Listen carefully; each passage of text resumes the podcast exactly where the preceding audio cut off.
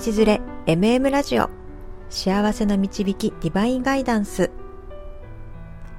パーソナリティは聞きたくてもなかなか聞けない目に見えない存在たちの声や大切な人々の思いを通訳するスターレインボーリサがお送りします。え今回はですねだいぶ前にですねご質問をいただいていたのに私なかなかちょっとこの動画が撮れなくて申し訳なかったんですけど今日はご質問にお答えする動画になります、えー、どんなご質問かっていうとスピリチュアルな感覚を研ぎ澄ます方法。何かありますかっていうねご質問がありましたので、えー、何本かに分けて、えー、このことについてお話ししていこうと思います。はい。えー、とですねまあこのね動画を見られてる方っていうのはおそらくスピリチュアルのことが好きな方とか興味がある方だったりするんじゃないかなと思うんですね。で、えーとまあ、自分もね、えー、スピリチュアルな、ね、感覚をもっとね、えー、ちょっとこう研ぎ澄ましてでさらにですねこういった目に見えないものがね分かるようになりたいなとかね思われる方もきっといるんじゃないかなと思います。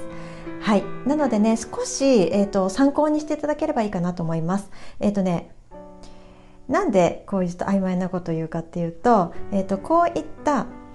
スピリチュアルな感覚っていうのは実はみんなが持っているものなのであのどういうふうでも使えます。みんな。だけれどもその、まあ、いわゆるレベルっていうかな、え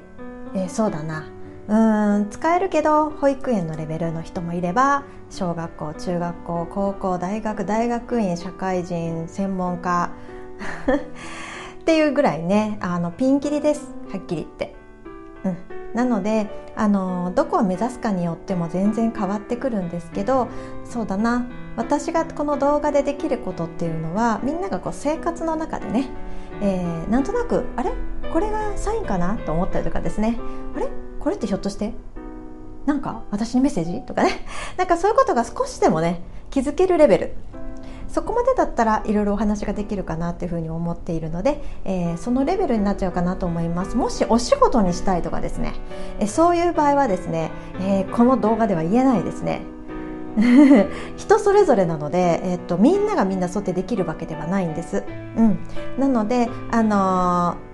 ちょっとここではみんながわりかしできる方法をねお話しした方がいいかなと思うのでそうさせていただきますね。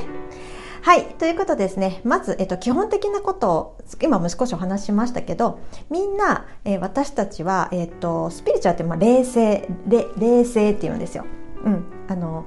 クールっていう意味じゃなくて、えっと、霊感の霊ですね。霊に性、えっと、性格の性って書くんですけど、要は目に見えない、えー、霊的なもの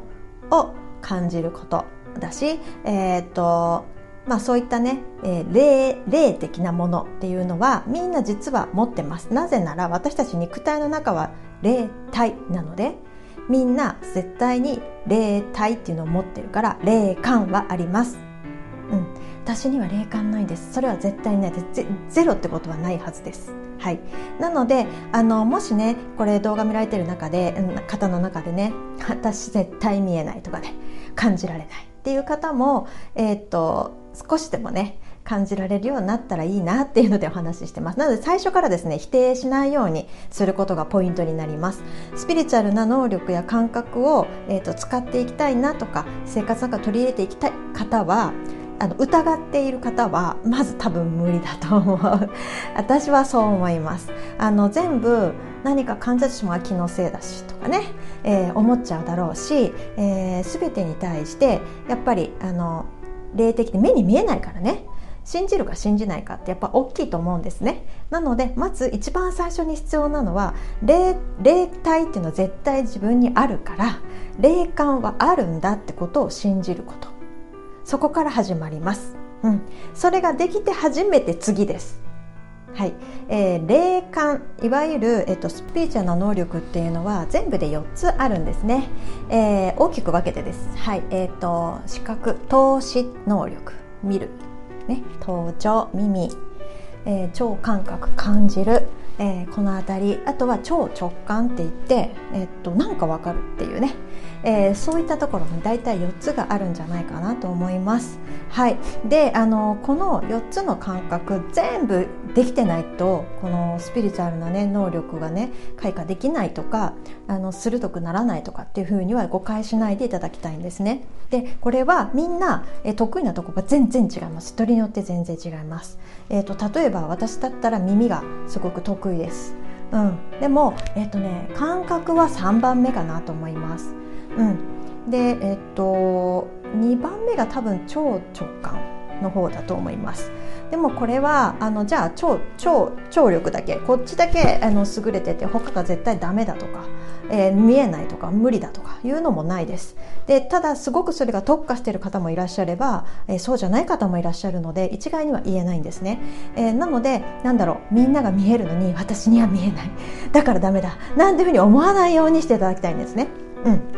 でやっぱりそういったところが分かってないとあの疑いとかになってくるともう全然分かんなくなります。そう研ぎ澄ます方法としては本当第一に信じるっていうこと。あと今言った能力、えー、感覚の能力っていうのは人それぞれであって自分の得意なところを伸ばしていくのが一番大事ってことです。はい、なので、えーと、そ例えて言うならね今全くじゃ例えば私が聴覚がすごい、えー、今聞こえますけれども一番最初すごい聞こえたか小さい時から聞こえたかってそういうわけじゃないです。小さい時はどっちかっていうと視覚の方だったんですね。見えるとかの方だったし感覚でもうここいるとかそういうのが分かる子供でしたけども聴覚はうんとねある時急にパッと聞こえるようになったんですけどあのやっぱりそれも今すごく具体的にいろんなこと聞こえますけど一番最初聞こえた時なんていうのは本当一言二言一文とかそのレベルだったんですね。じゃあどうやってこれを増やしていったかっていうと,、えーと、皆さん自転車乗られますか？子供の頃ってさあの二輪って三輪はわかるよ。支えられるから。でも二輪ってどうやってバランス取って乗ってるんだろうって私は思ってたんですけどだからすっごい転びながらすっごい何度も練習をして乗ったんですね。うん、乗れるようになったんです。でそれと一緒で、えーと、自転車を乗る時ってみんな最初乗れないんですよ。うん、でだからちょっとずつちょっとずつちょっとずつ使うことです。自転車は乗ってなんぼですよね。ねいきなりパーって乗れる子ももちろんいます。それはすごいその才能があるからだよね。だけど多分多くの方がいっぱい転んでなんでやねんって言いながら あのやったと思います。でその何度もそれも諦めずに何度も何度も何度もやってね、最初は両手じゃないといけない。ただ あのよくないですけど片手とか。もしくはもうふんふんってこうやって 乗れる方もいらっしゃったかもしれないですよね、えー、そんなレベルまでもしくは一人者まで乗れちゃうよとかいう方もいらっしゃるし、えー、そして練習を重ねればできるようになります。なので、えーと、霊的なものもそれと同じで、えー、ちっちゃなところからコツコツコツコツ練習していくこと使い続けるということ。それが研ぎ澄ますポイントだと思います。はい、えー、まずは基本的なことをお話しました。で次の動画から具体的なことどうやったら具体的にこんなことをしたらもうちょっと研ぎ澄ませれるよ？っていうようなねお話をしようと思います。はい。今日も最後までご視聴ありがとうございました。あとですねえっ、ー、と個人セッション要は、えーと、私ってどんな絞り様ついてるんですかとかねメッセージが欲しい方はあの概要欄に私のねカウンセリングのねあの URL あの予約の URL ありますのでよかったら、えー、そちらの方もね覗いてみてください。はい今日もありがとうございました。ではまた。